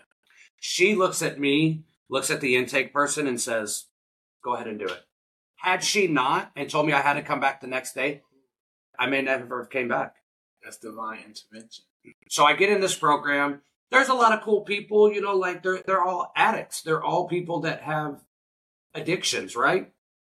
Now, mind you, obviously I you know that I've tried to get sober a bunch of other times before. Mhm. Never works, right? Philip Burgess is his name. He was a counselor in the program lead for the, the rehab program. And he's also a counselor. So he is leading a group. And he was from the West Side. He used to do heroin. He was in recovery. So here now these things, and he's telling these stories and like how he used to be, and now he's running a program and he's mm-hmm. sober with like by this point I think he had like 15 some years sober. And this is 2014. It's a six month program. It's 100% free. Okay. All they do is they make you sign up for a link card so they can use your link card to buy food that feeds everybody. So everybody in, in the program has signed up for a link card. You sign a, a waiver saying you agree that you're allowing them to use your link card for food purchases and all that stuff. And they feed you three meals a day. You have a bed. They give you clothes. They don't allow you to take anything in for bed bug reasons and all that, right? Mhm. and then they uh where was I going with that? Oh, so he's telling the story, and I literally hadn't been there but a few days, and I walk up to him after the meeting, and I said, "I want you to be my counselor." Mm-hmm. Little did I know it was it was a bittersweet decision I was making there. it was a haste decision that I was making, and he becomes my counselor. Mm-hmm. So at first, I'm given the same kind of energy I gave any other counselor or therapist that I ever dealt with. It's just telling you basically what you need to know.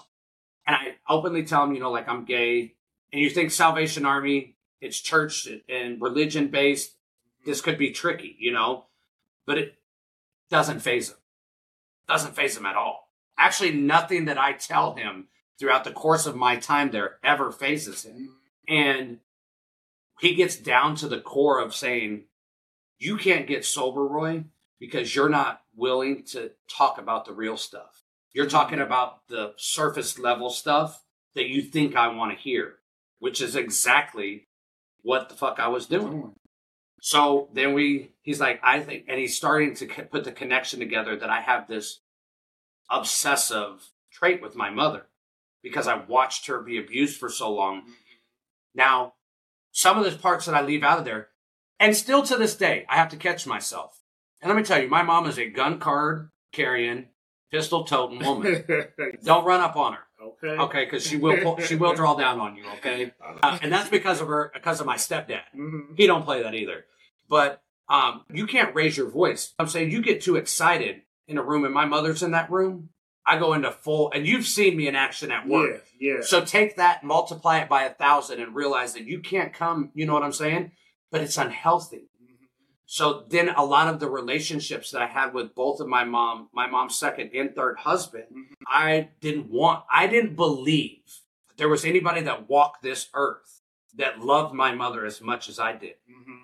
Her, my stepdad, is 100% loves my mom as much as I do, Yes. and maybe more. Mhm. And that's okay. Um, but um, it's, uh, so Mr. Burgess links in on that, you know, and clicks in on that, and we start to do. He's like, I really think we should do over the phone therapy because at this time my mom lived in another state. It's not like she could come. And when I very first called my mom when I got to rehab, she was not for it. Mhm. You know what I'm saying? She really didn't take my call. She didn't really do any of that. She um, didn't believe because at this point I've done this before Yeah. she doesn't believe that I'm going to get sober. And so it takes her about a month or so to come on board. And then he reaches out to her with me in the office and talks to her 1st Mhm. And I think hearing, hearing him talk made her realize, okay, this might be different. So we dump in, we drive into, and I'm talking about all the stuff that I told you about my childhood that I was able to just tell you so matter of factly in this in this setting right here Yeah. Is because I have nine years sober and I've had to I've had to repeatedly talk about it So through therapy, but it helped. And I got to the point where I was able to say, it's okay. My mom's okay. Nobody's gonna hurt my mom. And if anybody Mhm. ever tried to, my stepdad, let me tell you, he's got a shotgun and a shovel and ain't nobody gonna miss you. Mhm. Because he's not gonna he believes my mother walks on water. Yes. You know what I'm saying? And we don't always we still don't see eye to eye. It's so crazy that you absorb that pain of seeing your mother get abused by your dad for your whole journey. I don't think people quantify what childhood trauma do to you and how it shows up and how it shapes you into the person that you are. And like how you just connected that is like crazy. So we start talking about the childhood trauma, the, the domestic violence, the sexual abuse, the lying.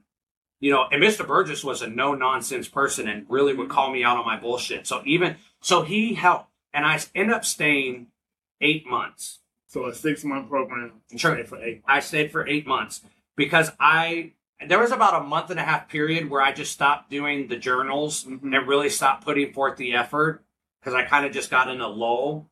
And he brought me out of it. He kind of let me work myself out of it. Actually, not using at this point. no, I'm in the program. I have not touched a mind altering substance since October 1st, 2014. Even when I got my teeth redone and they pulled all of my bad teeth, I only took ibuprofen 600s. I did not take the painkillers that they offered. me. So what made you? Because you in this program, you have this counselor that you're connecting with, that he's really putting in the work. What made you want to stay clean? Because this, like, you've been using for so long. Now you're in this program. It's like you're kind of sticking with the program. Mhm. You're adhering to the things that you have to do to heal. Like, what was that motivation coming from? I've started to build a relationship with God. I started Mm. to pray. Talk about. I started to ask for forgiveness. And my mom was back in my life. But I was also, and I say this, therapy works. Yes. I was also able to unload and verbalize things that I had never verbalized before. You know, I was able to tell my mom that I vividly remembered the night that my dad drug her up those stairs and ripped her clothes off and was going to rape her. Yes. And I want to say for the people my dad and I are in a better place because I forgave him. Mhm. I do talk to him um, on holidays and stuff like that. He's remarried um, and is going through his own stuff. You know, I have to tell my story truly, and I can't leave this out because it's I, my story.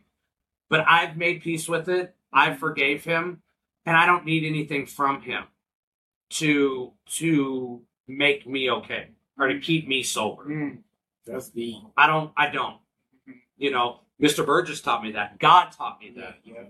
And I tell people all the time, forgiveness is a lot of more of the time than not for the person you're forgiving. It's for you. It's for yourself. It's for you. It's for yourself. And and I and so all of a sudden I no longer have a desire.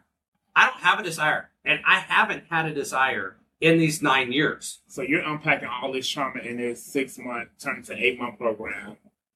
You don't have a desire to use. You get out of this program. And what it's like looking like now. So the last phase of the program, you have to have a job before you can technically graduate from the program. And they let you stay after graduation for a while Mhm. um, until you can get enough money to move into your own place, right? But I'm ready to go at this point. You know what I'm saying? I found a job. I work for a Japanese barbecue restaurant downtown. I'm making a bunch of money and I'm working around liquor. And that was a true sign that it wasn't, the desire really was gone. That there wasn't a desire to drink anymore. always been drinking wine, turning to alcohol, and then using. And I didn't- You didn't do it. the traumas i've talked about it i've ver- verbalized it the weight has been lifted off my shoulders so now i am so i call tj right tell tj i can move out you know can i come stay with you i got a job i'm making really good money he lets me come stay with him and i'm paying him like 250 or whatever and i'm really just sleeping on the couch sometimes like in his daughter's room or whatever and then i've stayed on 78th and bennett right? I find this two bedroom house over here on uh, 77th and Jeffery. Okay. Now you know all the all the all the, all the girls stay over there, right? Yeah. So, uh-huh. It's 750 a month. Mhm. I'm making that in one week, right? So I move into this place. I'm working the job book, and um, I'm doing good. Before I know it, I got a year. Before I know it, I got two years. Now I've switched up jobs. Now I'm working in more of a bar setting. I'm working at the South Loop Club down on State and Balbo, Mhm. across from that prep high school, Mhm. and Jones Spring. Jones Prep, and then um, you know now I got three years. Now I got four years. You know, um, and then I start working up north. I do a couple stints. I worked for Howard Brown for a while. I went back and worked for the Salvation Army and worked in the rehab program and was their uh, job readiness facilitator and helped the kids or helped the um, uh, beneficiaries, the people, the clients, as they were in the last phase of the program, helped them get resumes together and do all that. Uh, the pay was the work was great. When you get social services and non for profit, the pay's not really all that great when you're starting out entry level. What was motivating you? Like you over here, you're growing professionally, you're clean. What was motivating you to stay on that track? Something Mr. Burgess said to all of us all the time. A question he asked us. He'd say, "Is your here better than your there?" And they tell you when you're in rehab and in the program, if you, if um, when you get those urges, if you don't let the tape play out, so the tape that you just listed off, like it starts here and then that's the mm-hmm. tape playing out, right? I let that tape play out nine years in. I still let that tape play out when I have bad days because I know how it ends. Mm-hmm. Is my here better than my there? And 100% hands down, I left that program knowing that my here will always be better than my there. And I made a promise to myself. I would rather eat a bullet than ever use a substance again. Oh my God. So I would rather die than ever relapse again. You've been clean for nine years. We, we know you work at a bar, being around the partying scene, the club scene. It's to me, you know, knowing this about you, I, I'm always thinking like, how does he do it? Because this is insane. I could not be around things that would trigger me or remind me of my past life. So how did you like cope and deal with So I built in a bar and being around the parties? I built an accountability network. You know, like the TJs, uh, a good friend of mine, Fred, people like you, my coworkers. Every time I got a new job, every time I went somewhere, I always told people I'm sober. I always put my sobriety 1st Mhm. you know, and they know it. So because they know it, I built an accountability network. So now I do run pro, you know, I'm one of the managers of Progress. I run the security team there and I've been there for four years.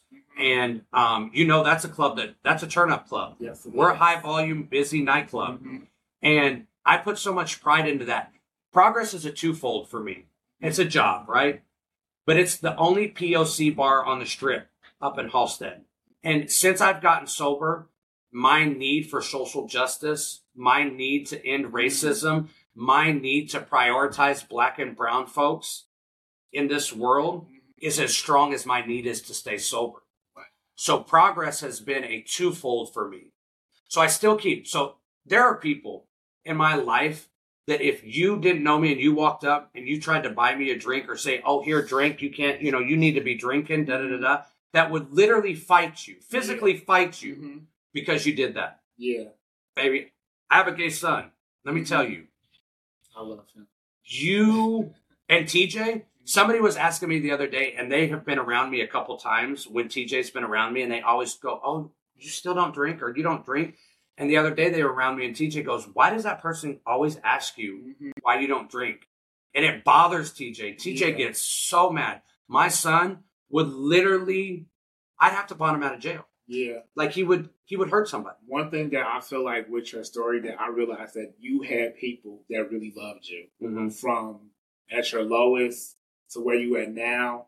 I think that's a blessing that you really had people like TJ really is a ride or die because at your lowest he was still there. And that's amazing. I think it gives hope to people that is battling addiction still and probably want to get out of it. You said something earlier that hit me like thunder. You had dreams, you had aspirations, you wanted to be rich, you wanted to be successful. The fact that that still lived in you, and I think we all have this light in us, and sometimes the shit we go through, like trauma, it dims that light lower and lower. Some kind of way that light got brighter, and it just kept getting brighter and brighter. Even me knowing you on Facebook, when I met you in person, your aura and energy, I'm like, like him. We were standing outside of Progress. Mhm. I'm like, oh, this. Mm-hmm. This is the person I see on my feed every day now. Uh, and I was like, okay, this is the progress man. And the way that you just are with the community, um, is I know that it's authentic and natural. I don't like fake bitches. You know, I, I call it how I see it. very I don't so. really mix and mingle with a lot of girls in the scene. But you, it was just something about you where it's just like, oh, I like him, and it's something real about him. Mm-hmm. And it's really everything you've been through. So it, it does. And you know, I've been places. And so I started to ask myself, why did I get a second chance at life? Why did God bring me out of this when I should have been dead Mm-hmm. a long time ago? Okay. Yeah. There's no reason outside of that I'm supposed to do what I'm we're here doing tonight. What it starts tonight. Mhm. So you said about my dreams, uh, you know, of being somebody, of Mhm. being, you know, being successful. My success now, the number one measure of my success is going to be being successful at building these platforms, this podcast, my TikTok, all of that. Mhm. So my vision is to, my vision is to um, build these platforms and help these people, anyone. I don't care what it is. And over the course of this podcast, we're going to talk about all things. We're going to talk about sex work. We're going to talk about the adult film industry, the OnlyFans. We're going to talk about mental health. We're going to talk about therapy. Because yes, my story is big, but my story is just that. It's just Yeah, mine. it's. And I'm not better than anyone. I am no better than the addict that is still out there using. Okay. And there's somebody out there that's had it worse than me. There's somebody out there that didn't have any family at all. They didn't have a chance to ruin relationships that I took for granted and ruined. Okay. So now my mission is a threefold mission to share my story and help other addicts. It's also to get resources for anyone, not just the LGBTQ community, but anyone, the resources they need, whether it be housing, clothing, uh, mental health, substance use, um, HIV care, PrEP care, whatever it may be. That. So, you know, um, to be a voice in a fight because I'm a white presenting Latino. My mother's white. Yeah. I can't change that. Yeah. Okay. Does it bother me when people call me white?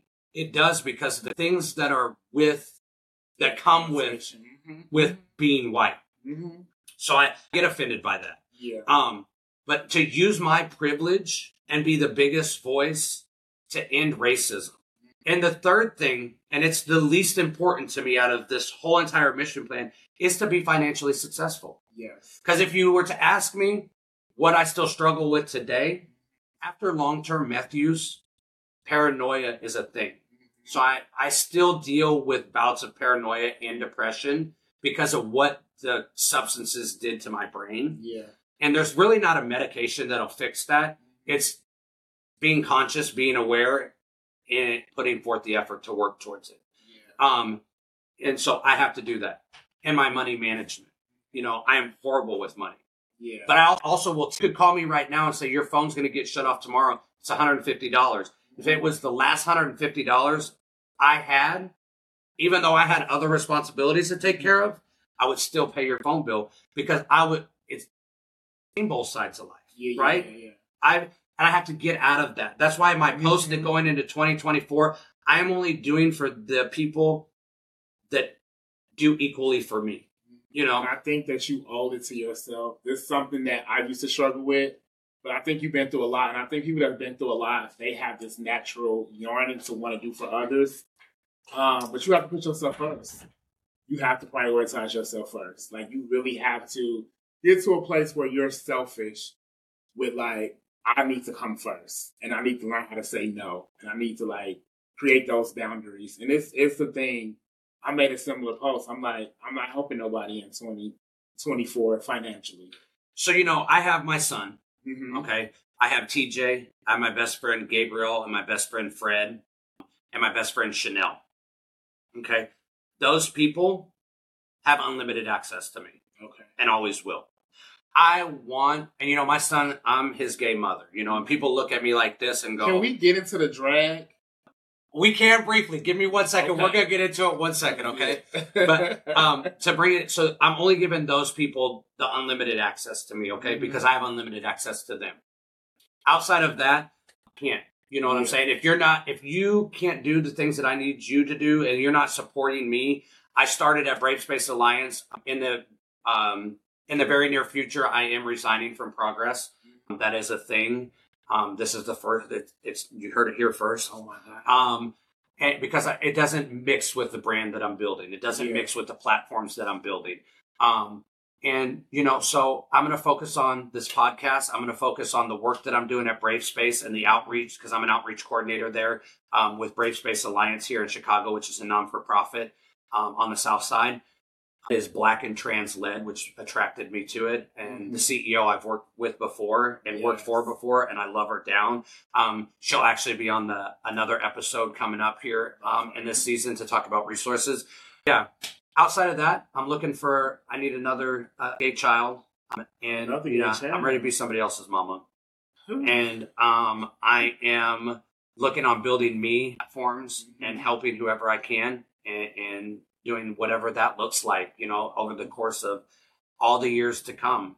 yeah. And um, yeah, Um, well, I just want to say this is beautiful. This is amazing. I'm so proud of you. thank you. Um, just being able to talk about everything that you've been through in such an open way. I don't even know if I have that much courage to be, you know, that revealing of my life. I'm happy that you overcame your addiction because this is also where we don't have people that we can get these type of stories from that really telling us the dark and then it's being hope and light at the end. So I'm excited for this journey for you. Um, I'm always gonna be here for you. I appreciate that, and you have. You know, And you're the reason that this got your push. This is how you know, I this. don't fuck with nobody. I'm not even trying to be negative, but I don't live for girls. Yeah. Y'all live for the girls. I don't live for the girls. but I live for Roy. And I think Roy, just hearing his story for the first time, I was like, oh my God, you have to, this is your platform. Like, this is your calling. Yeah, so I'm super excited. Sunny, thank you so much for coming. We're going to get into uh, real quick just some um, uh, social media stuff, and then at the very end, this these two episodes. So it's going to be a part one and a part two. Um, the season premiere is going to be um, on January seventeenth, two thousand twenty-four and it'll be uploaded to all streaming uh, podcast streaming platforms as well as YouTube. So I'm going to list off some of our um, the social media platforms that we have so you can go follow, keep updated, and all of that. It's very important. Um, I just ask people like, share, um, comment. That type of stuff gets the algorithms on social media accounts to push your content out. So you can follow uh, Next Fix Podcast on TikTok at Roy Chris 12, R O Y C H R I S 12.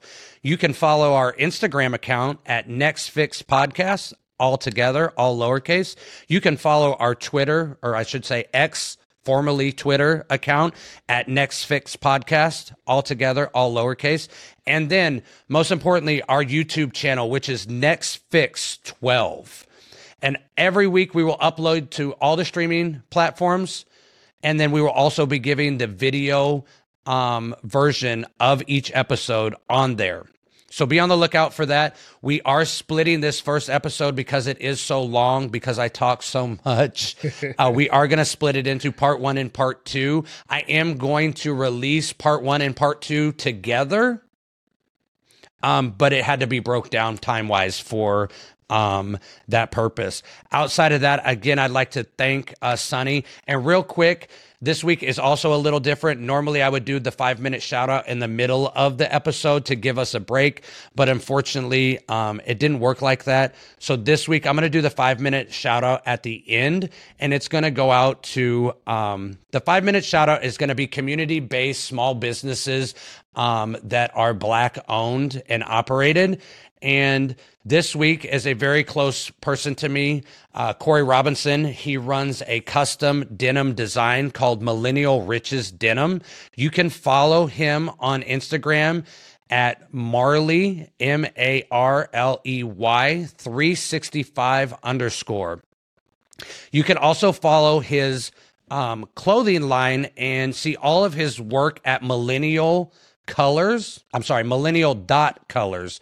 So M I L L E N N I A L period C L O U R Z.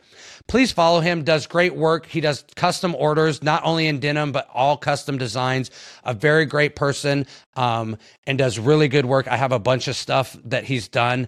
And yeah. So just, uh, you know, I want to give this free shout out to small businesses in support because it's not about me winning. This isn't about me going viral. This isn't about me um, building something for myself to, you know, boost my ego. This is about seeing other people win and helping other people. So, Next Fix podcast is all about hope, strength, and purpose. So, my goal is to give folks hope show folks that there's a light at the end of the tunnel.